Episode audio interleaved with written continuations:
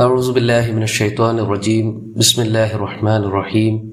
الحمد لله الحمد لله الذي علم الإنسان علم الإنسان ما لم يعلم. بسم الله الرحمن الرحيم. الذين يؤمنون بما أنزل إليك وما أنزل من قبلك وبالآخرة هم يوقنون. أولئك على هدى من ربهم وأولئك هم المفلحون صدق الله العلي العظيم പ്രിയപ്പെട്ടവരെ അസ്സാം വലൈക്കും വറഹമത്തല്ലാഹി തആല വബർക്കാത്തു സൂറത്തുൽ ബക്കറയുടെ നാല് അഞ്ച് ആയത്തുകളാണ് നമ്മൾ ഇന്ന് പരിശോധിക്കുന്നത് മുത്തക്കികളെ കുറിച്ചാണ് വിശദീകരിച്ചു വരുന്നത് അവരുടെ ചില ലക്ഷണങ്ങളും ഗുണങ്ങളും പറഞ്ഞു കഴിഞ്ഞു അവശേഷിക്കുന്ന കുറച്ച് കാര്യങ്ങൾ കൂടി പറയുകയാണ് അല്ലദീന ആ മുത്തഖികൾ യുഗ്മിനൂന ബിമാ ഉൻസില ഇലൈക്ക താങ്കളിലേക്ക് അവതീർണമായതിൽ വിശ്വസിക്കുന്നവരാണവർ. വമാ ഉൻസില മിൻ കബലിക്ക താങ്കൾക്ക് മുമ്പ് അവതീർണമായതിലും വിശ്വസിക്കുന്നവരാണ്. മാത്രമല്ല വബിൽ ആഹ്റത്തിഹും യൂക്കിനൂൻ ആഹ്റത്തിനെ കുറിച്ച് ദൃഢബോധ്യമുള്ളവരുമാണവർ. ഉലായിക അലാ ഹുദമ്മിർ റബ്ബിഹിം തീർച്ചയായും അവർ തങ്ങളുടെ റബ്ബിന്റെ മാർഗ ദർശനത്തിലാണ് അവരുള്ളത് ഉലായിക ഹുമുൽ മുഫ്ലിഹൂൻ.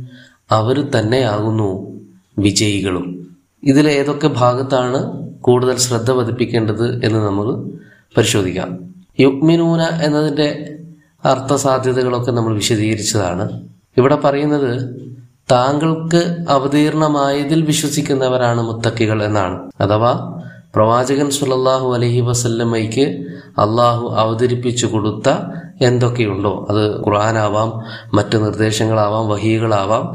അവകളിലെല്ലാം വിശ്വാസമുള്ളവരാണ് അവർ അതുമാത്രമല്ല വമാ ഉൻസിലമിൻ കബിലിക്ക താങ്കൾക്ക് മുമ്പ്. അഥവാ പ്രവാചകൻ സലല്ലാഹു അലൈഹി വസല്ലമ്മയ്ക്ക് മുമ്പ് ഏതൊക്കെ പ്രവാചകന്മാർക്ക് അള്ളാഹു ഏതൊക്കെ വേദങ്ങൾ സുഹഫുകൾ ഏടുകൾ എന്തൊക്കെ ഇറക്കിയിട്ടുണ്ടോ അതിലെല്ലാം വിശ്വസിക്കുന്നവരാണ് അവർ ആഹ്റത്തിഹും യൂക്കിനൂൻ. അവർക്ക് ആഹ്റത്തിനെ കുറിച്ച് വിശ്വാസം മാത്രമല്ല യൂക്കിനൂൻ നല്ല യക്കീൻ തന്നെയാണ് അവർക്കുള്ളത്. ഒന്നാമത്തത് സത്യത്തോടുള്ള മുമിനീങ്ങളുടെ വിശ്വാസികളുടെ കലവറയില്ലാത്ത പ്രതിബദ്ധതയാണ് ഈ ആയത്ത് വിളിച്ചോതുന്നത്. സത്യമാണ് യാഥാർത്ഥ്യമാണ് എന്ന് ബോധ്യപ്പെട്ട് കഴിഞ്ഞാൽ അത് പിന്നെ എവിടെ നിന്നാണ് എന്നത് പ്രസക്തമല്ല. ഏത് ജാതിയിൽ നിന്നാണ് ഏത് വംശത്തിൽ നിന്നാണ് ഏത് വർഗത്തിൽ നിന്നാണ് എന്നതൊന്നും പ്രസക്തമായ കാര്യമല്ല. അലി റതി അള്ളാഹു അനുഭവ പറഞ്ഞതായിട്ട് കേൾക്കുന്ന ഒരു വാചകമുണ്ട്. ഉള്ളുറു ഇല മാ കാൽ വലാ തന്തുറു ഇല മൻ കാൽ എന്താണ് പറയുന്നത് എന്നാണ് നിങ്ങൾ ശ്രദ്ധിക്കേണ്ടത്. ആരാണ് പറയുന്നത് എന്നല്ല. ചിലയിടങ്ങളിൽ ആര് പറയുന്നു എന്നത് പ്രസക്തമാകുമെങ്കിൽ പോലും സത്യത്തെ ഉൾക്കൊള്ളാൻ അതൊരു തടസ്സമായി തീരരുത് എന്നതാണ്. നോക്കൂ എല്ലാ വേദഗ്രന്ഥങ്ങളും എല്ലാ ദൈവിക അരുൾപ്പാടുകളും ഉൾക്കൊള്ളാൻ ബാധ്യസ്ഥരാണ് വിശ്വാസി എന്നാണല്ലോ അള്ളാഹു പറയുന്നത്. ഖുർആാനിലുള്ള വിശ്വാസത്തിന്റെ ഉപോത്ഭകമായി മുൻകാല വേദങ്ങളിലെല്ലാം വിശ്വസിക്കുക എന്നതാണ് പറഞ്ഞു വരുന്നത്. മുൻകാല വേദങ്ങളുടെ ആൾക്കാരായിരുന്നവർക്ക് സംഭവിച്ചത് എന്താണ്? അവർ പിൽക്കാല വേദങ്ങളെ വിശ്വസിക്കാൻ തയ്യാറായില്ല എന്നുള്ളതാണ്. അതിന് അവർക്ക് തടസ്സമായി നിന്നതോ പലപ്പോഴും വംശീയ ജാതീയ സാമുദായിക ബോധങ്ങളായിരുന്നു എന്നതും നമുക്കറിയാം. സത്യമാണെന്ന് നല്ല ബോധ്യമുണ്ടായിട്ടും. യാരിഫൂനഹും കമാ യാരിഫൂന അബ്നാഅഹും. സ്വന്തം സന്താനങ്ങളെ തിരിച്ചറിയുന്നത് പോലെ ഈ വേദഗ്രന്ഥത്തെയും പ്രവാചകനെയും കൃത്യമായി തിരിച്ചറിഞ്ഞിട്ട് പോലും അവർ ഉൾക്കൊള്ളുകയോ അംഗീകരിക്കുകയോ ചെയ്യാതിരിക്കാനുള്ള കാരണം പലപ്പോഴും ഈ വംശീയ ബോധമായിരുന്നു. ഞങ്ങൾ പ്രതീക്ഷിച്ച ഞങ്ങളുടെ വർഗവംശത്തിൽ ജാതിയിൽ ഗോത്രത്തിൽ വന്നില്ല പ്രവാചകൻ. എന്ന ഒരൊറ്റ കാരണം കൊണ്ടാണ് ഈ പിൽക്കാല പ്രവാചകന്മാരെ അംഗീകരിക്കാതിരിക്കാൻ മുൻകാല വേദക്കാരൊക്കെ ഷാഠ്യം പിടിച്ചത്. എന്നാൽ അങ്ങനെ ഒരു ദുഷാഠ്യം മുഗ്മിനീങ്ങൾക്ക് അനുവദിക്കപ്പെടുന്നില്ല. ഖുർആൻ പോലെ തന്നെ മുൻകാല വേദങ്ങളെയും അംഗീകരിക്കാൻ വിശ്വാസി ബാധ്യസ്ഥനാണ് എന്നാണ് ഇവിടെ പറഞ്ഞു വെക്കുന്നത്. മുൻകാല വേദങ്ങളെയോ പ്രവാചകന്മാരെയോ വില കുറച്ച് കാണുകയോ നിഷേധിക്കുകയോ അവഹേളിക്കുകയോ ചെയ്യുക എന്നത് ഒരിക്കലും അംഗീകരിക്കപ്പെടുന്ന കാര്യമല്ല. ലാ നുഫരിക്കുബൈന അഹദിമിന്നും അവർക്കിടയിൽ ഒരു തരത്തിലുള്ള വിവേചനവും കാണിക്കാൻ നമുക്ക് അർഹതയില്ല. എന്നല്ല പലപ്പോഴും ഫിഖഹിന്റെയും ശരീരത്തിന്റെയും ഒക്കെ കാര്യങ്ങളിൽ മുൻകാല വേദക്കാരിൽ നിന്ന് അല്ലെങ്കിൽ വേദങ്ങളിൽ നിന്ന് വിശദാംശങ്ങൾ എടുക്കാൻ അനുവദിക്കപ്പെട്ടിട്ടുണ്ട്. പല സുപ്രധാനമായ കേസുകളിലും റസൂൽ സലല്ലാഹു അലൈഹി വസ്ല്ലമ്മ തന്നെ വിധി പ്രസ്താവന നടത്തിയിട്ടുള്ളത് മുൻ വേദങ്ങളെ അടിസ്ഥാനപ്പെടുത്തിയിട്ടാണ്. ഇത്രമാത്രം ഇത് നമ്മളിലേക്ക് ചേർത്ത് വെക്കപ്പെട്ടിട്ടുണ്ട്. ഏതൊക്കെയാണ് ഈ വേദഗ്രന്ഥങ്ങൾ എന്ന് പരിശോധിക്കാൻ നിന്നു കഴിഞ്ഞാൽ അതൊരു വലിയ പഠനം ആവശ്യപ്പെടുന്ന ഒരു കാര്യമാണ്. ഒരു ലക്ഷത്തി ഇരുപതിനായിരത്തിൽ പരം പ്രവാചകന്മാരെ അള്ളാഹു അയച്ചിട്ടുണ്ട് എന്നാണ് പ്രവാചകൻ സുല്ലാഹു അലൈഹി വസ്ലമ പഠിപ്പിക്കുന്നത്. അതിൽ മുന്നൂറ്റി പതിനഞ്ചോളം നബിമാർക്ക് വേദങ്ങളും ലഭിക്കപ്പെട്ടിട്ടുണ്ട് അത്രേ അവരാരൊക്കെയാണ് ഏതൊക്കെയാണ് ഗ്രന്ഥങ്ങൾ എന്തൊക്കെയാണ് വിശദാംശങ്ങൾ ഇതൊന്നും നമുക്ക് ലഭ്യമായ വിവരങ്ങളല്ല. ആദൻ നബിയുടെ മകൻ ഷീത്ത് ഒരു പ്രവാചകനായിരുന്നു. അദ്ദേഹത്തിന് ചില ഏടുകൾ കിട്ടിയിട്ടുണ്ട് എന്ന് പറയപ്പെടുന്നു. ഇദ്രീസ് നബിയിലേക്ക് ചേർത്ത് പറയപ്പെടുന്ന ചില ഭാഗങ്ങൾ ഡെഡ് സീയുടെ പരിസര പ്രദേശങ്ങളിലുള്ള ഗുഹകളിൽ നിന്നൊക്കെ കണ്ടെടുക്കപ്പെട്ടിട്ടുണ്ട്. അതുപോലെ നൂഹ് നബി അലൈഹി ഇസ്ലാമിനേക്ക് ചേർത്ത് പറയുന്ന ഒട്ടനവധി സൂചനകൾ ലഭിച്ചിട്ടുണ്ട്. ഇറാഖിൽ സ്വാബിയ എന്ന് പറയുന്ന ഒരു പ്രത്യേക മതവിഭാഗമുണ്ട്. അവർ കരുതുന്നത് ഞങ്ങൾ നൂഹ് നബിയുടെ മതമാണ് ഇന്നും പിന്തുടരുന്നതെന്നാണ്. ഒരു കാലത്ത് നൂഹ് നബിയുടെ വേദം മുഴുവനായും അവരെ കൈവശം ഉണ്ടായിരുന്നു. പിൽക്കാലത്ത് അതെന്നോ കൈമോശം വരികയും അതിൽ നാലോ അഞ്ചോ ഖണ്ഡികകൾ മാത്രമാണ് ഇന്ന് അവശേഷിക്കുകയും ചെയ്യുന്നത് എന്നാണ് അവർ പറയുന്നത്. ഇബ്രാഹിം നബിയുടെ കാര്യം നമുക്കറിയാലോ. ഖുറാനിൽ രണ്ടിടത്ത് അദ്ദേഹത്തിന്റെ ഏടിനെ കുറിച്ച് പരാമർശങ്ങളുണ്ട്. ചരിത്രത്തിൽ ഒരുപാട് ആളുകളെ നമ്മൾ പരിശോധിച്ച് കഴിഞ്ഞാൽ അവർ പ്രവാചകരാണ് എന്ന് പറയാൻ നമ്മുടെ കയ്യിൽ തെളിവുകളൊന്നും ഉണ്ടാവില്ല. എന്നാൽ അല്ല എന്ന് സ്ഥാപിക്കേണ്ടുന്ന ഒരു നിർബന്ധിതാവസ്ഥയുമില്ല. അങ്ങനെയുള്ള കുറെ വ്യക്തിത്വങ്ങൾ നമുക്ക് കാണാൻ കഴിയും. പേർഷ്യയിൽ ജറാതുഷ്ട്ര എന്ന് പറയുന്ന കക്ഷി അത്തരത്തിലൊരാളാണ്.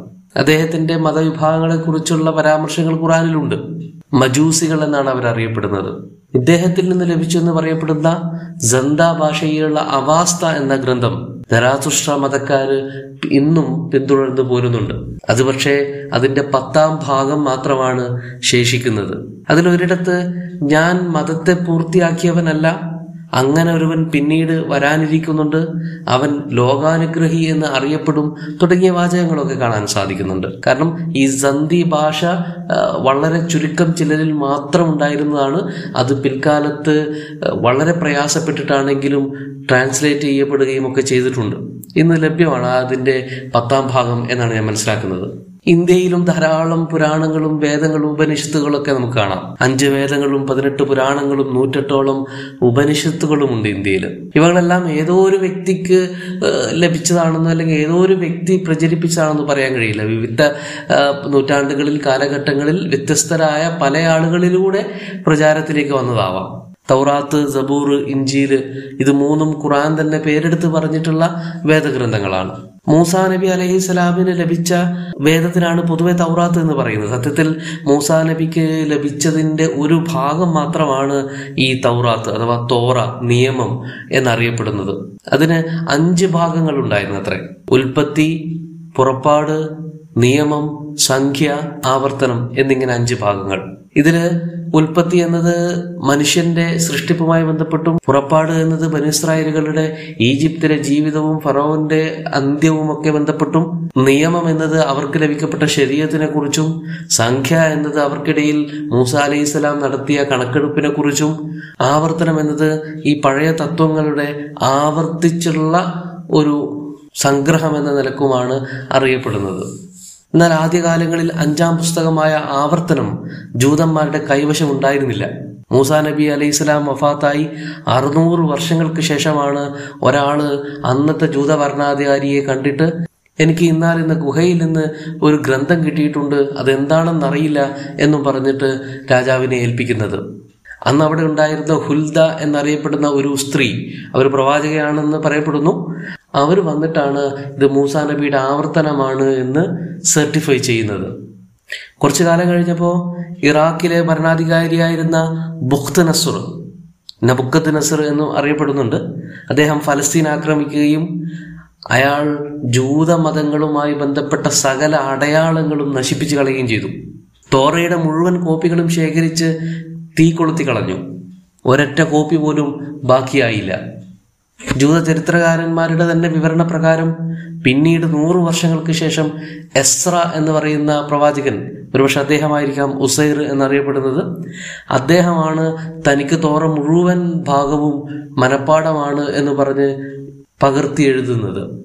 ഇപ്രകാരം തോറ വീണ്ടെടുത്തതിന് ശേഷം ഇൻഡിയോക്കസ് എന്ന് പറയുന്ന ചക്രവർത്തിയുടെ കീഴിൽ റോമാക്കാരുടെ ആക്രമണം ഉണ്ടാവുകയും നബുക്കത്ത് നസർ ചെയ്ത അതേ ക്രൂരത തന്നെ ഇദ്ദേഹവും കാട്ടിക്കൂട്ടുകയും ചെയ്തു. ജൂതവേദങ്ങളെല്ലാം തീക്കൊളുത്തി. ഈ രണ്ടാം തവണ നശിപ്പിക്കപ്പെട്ടതിന് ശേഷം ടൈറ്റസ് എന്ന് പറയുന്ന മറ്റൊരു റോമൻ ചക്രവർത്തിയുടെ ആക്രമണം കൂടി ഉണ്ടായി. അദ്ദേഹവും കണ്ണിൽ കണ്ട വേദങ്ങളെല്ലാം അഗ്നിക്കിരയാക്കി. ചുരുക്കത്തിൽ മൂസ അലൈഹി ഇസ്ലാമിലേക്ക് ചേർത്ത് പറയപ്പെടുന്ന ആ അഞ്ച് വേദങ്ങൾ ഓൾഡ് ടെസ്റ്റ്മെന്റ് എന്ന് പറയപ്പെടുന്നത് പല തവണകളായി അഗ്നിക്കിരയാക്കപ്പെടുകയും കൈമോശം വരികയും ഒക്കെ ചെയ്തതിന് ശേഷം വീണ്ടെടുക്കപ്പെട്ടതാണ് പുതുക്കി എഴുതിയുണ്ടാക്കിയതാണ് എന്നതാണ് സത്യം. ഈ ആവർത്തനത്തിൽ തന്നെ ഒരുപാട് വൈരുദ്ധ്യങ്ങൾ ഏതൊരു വായനക്കാരന്റെയും ശ്രദ്ധ ആകർഷിക്കുന്നതാണ്. വിശേഷിച്ച് മൂസ അലൈഹിസ്സലാമിന് അവതീർണമായ ഗ്രന്ഥത്തിൽ മൂസ അലൈഹിസ്സലാമിന്റെ തന്നെ മരണത്തെക്കുറിച്ച് പ്രതിപാദിക്കുന്നുണ്ട്. ശേഷം വരുന്ന പ്രവാചകന്മാരെ കുറിച്ച് ദാവൂദ് സുലൈമാനെ കുറിച്ചൊക്കെയുള്ള അവരുടെ ചരിത്രങ്ങളൊക്കെ പ്രതിപാദിക്കുന്നുണ്ട്. തുടങ്ങിയ ഒരുപാട് വൈരുദ്ധ്യങ്ങൾ അതിനകത്ത് നമുക്ക് കാണാൻ കഴിയുന്നതാണ്. തൗറാത്ത് കഴിഞ്ഞാൽ പരിഗണിക്കപ്പെടുന്നത് ജബൂർ സാംസ് അഥവാ സങ്കീർത്തനങ്ങളാണ്. തൗറാത്ത് ഇഞ്ചിയിൽ പോലെ തന്നെ വളരെ സ്വതന്ത്രമായ ഒരു ഗ്രന്ഥമായിട്ടാണ് ജബൂറിനെയും കണക്കാക്കപ്പെടുന്നത്. എന്നാൽ ഏതൊരു അൽ കിതാബിലും ഉണ്ടായിരിക്കേണ്ടുന്ന നിയമങ്ങൾ ശരീരത്ത് എന്ന് പറയുന്ന ഭാഗം നമുക്ക് ഈ സങ്കീർത്തനങ്ങളിൽ കാണാൻ കഴിയില്ല. ഇന്ന് ലഭ്യമായ സങ്കീർത്തനങ്ങളിൽ ദൈവസ്തുതിഗീതങ്ങൾ മാത്രമേ ഉള്ളൂ എന്നതാണ് സത്യം. അപ്പോൾ അതിന്റെ മറ്റു വശങ്ങൾ ഭാഗങ്ങൾ എവിടെയോ നഷ്ടപ്പെട്ടിരിക്കാനുള്ള സാധ്യതയും പണ്ഡിതന്മാർ ചൂണ്ടിക്കാണിക്കുന്നുണ്ട്. ഇഞ്ചിയിലേക്ക് വന്നു കഴിഞ്ഞാൽ ഇഞ്ചിയിൽ അഥവാ ഇവാഞ്ചൽ സുവിശേഷങ്ങൾ എന്നാണല്ലോ പറയപ്പെടുന്നത്. ഈസ അലഹിസലാമിന് അള്ളാഹു അവതരിപ്പിച്ച ഗ്രന്ഥമായിട്ടാണ് ഖുറാൻ അതിനെ എണ്ണുന്നത്. എന്നാൽ ഇന്ന് നമുക്ക് ലഭ്യമായിരിക്കുന്ന സുവിശേഷങ്ങൾ നാല് വ്യക്തികളുടെ പേരിലാണ് അറിയപ്പെടുന്നത്. മത്തായി മാർക്കോസ് ലൂക്കോസ് യോഹന്നാൻ. ഈ നാലു പേർ ഈസ അലൈഹി വിശ്വസ്തരായ ശിഷ്യഗണങ്ങളിൽ പെട്ടുന്നവരാണ്. ഹവാരിയൂൻ പക്ഷേ ഈസ അലൈഹി സ്വലാമിന് ലഭ്യമായ ദൈവിക വചനങ്ങളല്ല ഇത് എന്നത് വളരെ വ്യക്തമാണ്. ഇത് ഈസ അലൈഹി സ്വലാമിന്റെ ജീവചരിത്രമാണ്. ഇത് നാല് മാത്രമല്ല എഴുപതിലധികം സുവിശേഷങ്ങളുണ്ട് എന്നാണ് പറയപ്പെടുന്നത്. അതിൽ നിന്നും അവലംബിക്കാവുന്ന നാലെണ്ണം ക്രൈസ്തവ സഭയും മേലാധികാരികളും തിരഞ്ഞെടുത്തു എന്ന് മാത്രമേ ഉള്ളൂ. ഈ തെരഞ്ഞെടുപ്പിനെ കുറിച്ച് ഒരിക്കൽ വോൾട്ടെയർ ഒരു കാര്യം പറയുന്നുണ്ട്. സഭാ നേതൃത്വം ഈ ഗ്രന്ഥങ്ങളെല്ലാം ഒരു മേശപ്പുറത്ത് കൂട്ടിയിടുകയും ആൾത്താരയ്ക്ക് മറവിൽ നിന്നുകൊണ്ട് മേശ പിടിച്ച് കുലുക്കുകയും ചെയ്തു. കുറെ എണ്ണം താഴെ പോയി അതിൽ അവശേഷിക്കുന്ന നാലെണ്ണത്തെ അവലംബിക്കാവുന്നത് എന്ന് തീർച്ചപ്പെടുത്തുകയും ചെയ്തു. എന്നാണ് വോൾട്ടേർ പറയുന്നത്. അതിൽ എത്രമാത്രം വസ്തുതയുണ്ട് എന്ന് നമുക്കറിയില്ല. എന്നിരുന്നാലും നാലല്ല എഴുപതിലധികം ഉണ്ടായിരുന്നു എന്നതൊരു വസ്തുതയാണ്. ഈ അടുത്ത കാലത്ത് കണ്ടെത്തപ്പെട്ടിട്ടുള്ള ഭർണവാസിന്റെ സുവിശേഷം എന്നത് ഈ നിലവിലുള്ള നാല് സുവിശേഷങ്ങളോടും പല വിധത്തിലും ഉടക്കി നിൽക്കുന്ന പരാമർശങ്ങളുള്ള സുവിശേഷം കൂടിയാണ്. ചുരുക്കത്തിൽ ദൈവവചനങ്ങളാണ് എന്ന് പറയപ്പെടാവുന്ന ഒന്നും തന്നെ ഇന്ന് ലഭ്യമല്ല. മറിച്ച് അദ്ദേഹത്തിന്റെ ജീവചരിത്രമാണ് ഇന്ന് ലഭ്യമായിട്ടുള്ളത്. സീറത്തു മുഹമ്മദ് സുല്ലാഹു അലൈഹി വസ്ലം എന്നതുപോലെ സീറത്തു ഈസബിന് മറിയം അലഹിസലാം എന്ന് പറയാവുന്നത് മാത്രമാണ് നിലവിൽ ലഭ്യമായിട്ടുള്ള സുവിശേഷങ്ങൾ. അപ്പോൾ ഖുറാൻ പേരെടുത്ത് പരാമർശിച്ചിട്ടുള്ള മുൻകാല മൂന്ന് വേദങ്ങളെ നമുക്കറിയാം. പക്ഷേ അവ പോലും ഇന്ന് പൂർണാർത്ഥത്തിൽ ലഭ്യമല്ല എന്നുള്ളതും ഒരു വസ്തുതയാണ്. അവയ്ക്ക് പലതിനും ചരിത്രത്തിൽ നിന്നും പുനർജനിച്ചതിന്റെ ഭാവമാണുള്ളത്. അപ്പോൾ ഒമാ ഉൻസില ഇലയിക്ക എന്നതിനെ നമ്മൾ എങ്ങനെ മനസ്സിലാക്കുമെന്ന് ചോദിച്ചാൽ മുഹമ്മദ് മുസ്തഫ സുലല്ലാഹു അലഹി വസല്ലമയും അദ്ദേഹത്തിൽ അവതീർണമായ വിശുദ്ധ ഖുർആാനും ചരിത്രത്തിന്റെ ഒരു പ്രത്യേക ദശാസന്ധിയിൽ അള്ളാഹു അവതരിപ്പിച്ചതോ നിയോഗിച്ചതോ അല്ല. മറിച്ച് മനുഷ്യകുലത്തിന്റെ തുടക്കം മുതൽ തന്നെ അള്ളാഹു മനുഷ്യ സൃഷ്ടിപ്പിന് ആധാരമായ ലക്ഷ്യങ്ങളും ഉദ്ദേശങ്ങളും വളരെ വ്യക്തമായി വിവരിക്കുകയും പഠിപ്പിക്കുകയും ചെയ്തുകൊണ്ടേയിരിക്കുന്നുണ്ട്. അത് അള്ളാഹുവിന്റെ ഒരു സുന്നത്താണ്. അതിന്റെ ഭാഗമായി നിരവധിയായ മനുഷ്യരെ അള്ളാഹു നിയോഗിക്കുകയും അവർക്ക് വേദങ്ങളോ ഏടുകളോ നിർദ്ദേശങ്ങളോ ഒക്കെയായി പലതും നൽകുകയും ചെയ്തിട്ടുണ്ട്. ആ ഒരു നൈരന്തര്യമുള്ള യാത്രയുടെ അവസാനത്തെ കണ്ണിയാണ് മുഹമ്മദ് മുസ്തഫ സല്ലാഹു അലൈഹി വസ്ലമയും അൽ ഖുർആാനുൽ കരീമും എന്ന് മനസ്സിലാക്കുകയാണ് വേണ്ടത്. അതിനപ്പുറത്ത് ഈ പേരുകളിൽ അറിയപ്പെടുന്ന ഗ്രന്ഥങ്ങളെല്ലാം നമുക്ക് അവലംബിക്കാവുന്നതാണെന്നും നമ്മുടെ ജീവിതത്തിൽ ഇന്നും പകർത്തേണ്ടതാണെന്നും പറയുന്ന ഒരു ഷാഠ്യം നമുക്ക് അംഗീകരിക്കുക വയ്യ. അബിൽ ആഹ്റത്തിഹും യോക്കിനൂൻ അവർക്ക് അന്ത്യദിനത്തിൽ വിശ്വാസമല്ല ദൃഢബോധ്യമാണ് ഉള്ളത്. യുമിനൂൻ എന്നതിന് പകരം യൂക്കിനൂൻ എന്നാണ് പ്രയോഗിച്ചിരിക്കുന്നത്. ഈ ആഹ്റത്ത് എന്നത് പരലോകത്തെക്കുറിച്ചുള്ള ഭയപ്പാടല്ല അത്. മറിച്ച് ജീവിതത്തെക്കുറിച്ചുള്ള ഒരു കാഴ്ചപ്പാടാണ്. ഇതല്ലാത്തൊരു ലോകമുണ്ട് എന്നല്ല ഇതല്ലാത്തൊരു ജീവിതമുണ്ട് എന്ന തിരിച്ചറിവാണ് ആവശ്യം. ഏതോ സയൻസ് ഫിക്ഷൻ കഥകളിലോ ഫാന്റസികളിലോ ഉള്ളതുപോലെ ഏതോ ഒരു അജ്ഞാതമായ ലോകത്തെക്കുറിച്ച് വിഭാവന മാത്രം ഉണ്ടായതുകൊണ്ട് കാര്യമില്ല. അത് നമ്മുടെ ഈ ജീവിതത്തിന്റെ കൂടെ സഞ്ചരിക്കും വിധത്തിൽ ഒരു കാഴ്ചപ്പാടായി ഒരു ഉത്തമ ബോധ്യമായി നമ്മുടെ കൂടെ ഉണ്ടാവേണ്ടതുണ്ട്. അപ്പൊ ഈ ആഹ്രത്തിനെ കുറിച്ചുള്ള യക്കീന്റെ ഭാഗമായി ഉണ്ടായിരിക്കേണ്ട നാല് പ്രധാനപ്പെട്ട പോയിന്റുകൾ പരിശോധിക്കാം. ഒന്ന് മനുഷ്യൻ ഭൂമിയിൽ നിരുത്തരവാദിയല്ല. തന്റെ കർമ്മങ്ങൾക്കെല്ലാം ഉത്തരവാദിത്വമുണ്ട്.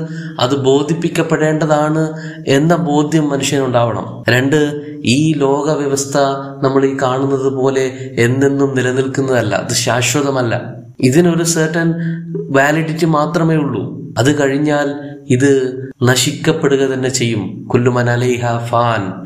എല്ലാം നശിക്കുന്നത് പോലെ ഈ ലോക വ്യവസ്ഥയും തകരും. മൂന്ന് ഈ വ്യവസ്ഥയ്ക്ക് ശേഷം മറ്റൊരു വ്യവസ്ഥ അള്ളാഹു സൃഷ്ടിക്കും. ഖാലിദീന ഫിഹ അബദ. അത് പക്ഷേ ശാശ്വതമായിരിക്കും അനന്തമായിരിക്കും. അപ്പൊ ശാശ്വതമായ ഒരു ലോക വ്യവസ്ഥ ഈ ലോകത്തിന് ശേഷമാണ് സംഭവിക്കാൻ പോകുന്നത്. നാല് അവിടെ സ്വർഗവും നരകവുമുണ്ട് ഇവിടുത്തെ ഉത്തരവാദിത്ത ബോധത്തിനും ഉത്തരവാദിത്ത ബോധമില്ലായ്മയ്ക്കും പ്രതിഫലമെന്നോണം സ്വർഗവും നരകവും അവിടെ നൽകപ്പെടുന്നതാണ് അഞ്ചാമത്തത് ആ സ്വർഗ നരകങ്ങളുടെ ലഭ്യത തീരുമാനിക്കപ്പെടുന്നത് അവിടുത്തെ അന്തിമ വിചാരണയിലെ ഫലമാണ് എന്നാണ്. അപ്പോൾ ഈ ഒരു ചിന്ത കൈമോശം വരാതെ ജീവിതത്തിൽ കൊണ്ടു നടക്കുക എന്നതായിരിക്കണം. ബിലാഹ്റത്തിഹും യൂക്കിനൂൻ. എന്നതിൽ നിന്ന് നമ്മൾ മനസ്സിലാക്കേണ്ടത്. ഉലായിക്ക് അലാഹുദമ്മിർ റബ്ബിഹിം. ഗൈബിൽ വിശ്വസിക്കുകയും നിസ്കാരം നിലനിർത്തുകയും അള്ളാഹു സമ്മാനിച്ച ഔദാര്യത്തിൽ നിന്ന് ചിലവഴിക്കുകയും റസൂലിലുള്ള വേദഗ്രന്ഥത്തിലും മുൻകാല വേദങ്ങളിലുമൊക്കെ വിശ്വസിക്കുകയും പരലോകത്തെക്കുറിച്ച് ഉത്തമ ബോധ്യമുണ്ടാവുകയും ചെയ്തവർ തീർച്ചയായും അള്ളാഹുവിന്റെ മാർഗദർശനത്തിലാണ്. ഉലായിക്കഹുമുൽ മുഫ്ലിഹൂൻ. അവർ തന്നെയാണ് വിജയികളും. ഫലഹ എന്നാൽ വിജയിച്ചു എന്നാണ് അർത്ഥം. ഫല്ലാഹ് എന്നാൽ കർഷകൻ എന്ന അർത്ഥമുണ്ട്. അധ്വാനിക്കുന്നവൻ എന്നർത്ഥം അപ്പൊ മുഫ്ലിഹ് എന്നാൽ അധ്വാനിച്ച് വിജയം നേടുന്നവൻ എന്നാണ് അർത്ഥം. കൈ നനയാതെ മീൻ പിടിക്കുന്നവനല്ല അധ്വാനിച്ചിട്ട് ജീവിതം വിജയകരമാക്കി തീർക്കുന്നവൻ. അപ്പോൾ ഈ പറയപ്പെട്ടതെല്ലാം വലിയ അധ്വാനം ആവശ്യമുള്ള കാര്യങ്ങളാണ്. ഇത് പക്ഷെ മുറ പോലെ കൊണ്ടു നടക്കാൻ പറ്റിയാൽ അവരൊഴുക്കിയ വിയർപ്പുകൾക്ക് തക്കതായ പ്രതിഫലം ലഭ്യമാവുക തന്നെ ചെയ്യും. അള്ളാഹു നമ്മെ നമ്മേവരെയും അനുഗ്രഹിക്കുമാറാകട്ടെ. അസ്സാം വലൈക്കും വാഹമത്തുള്ള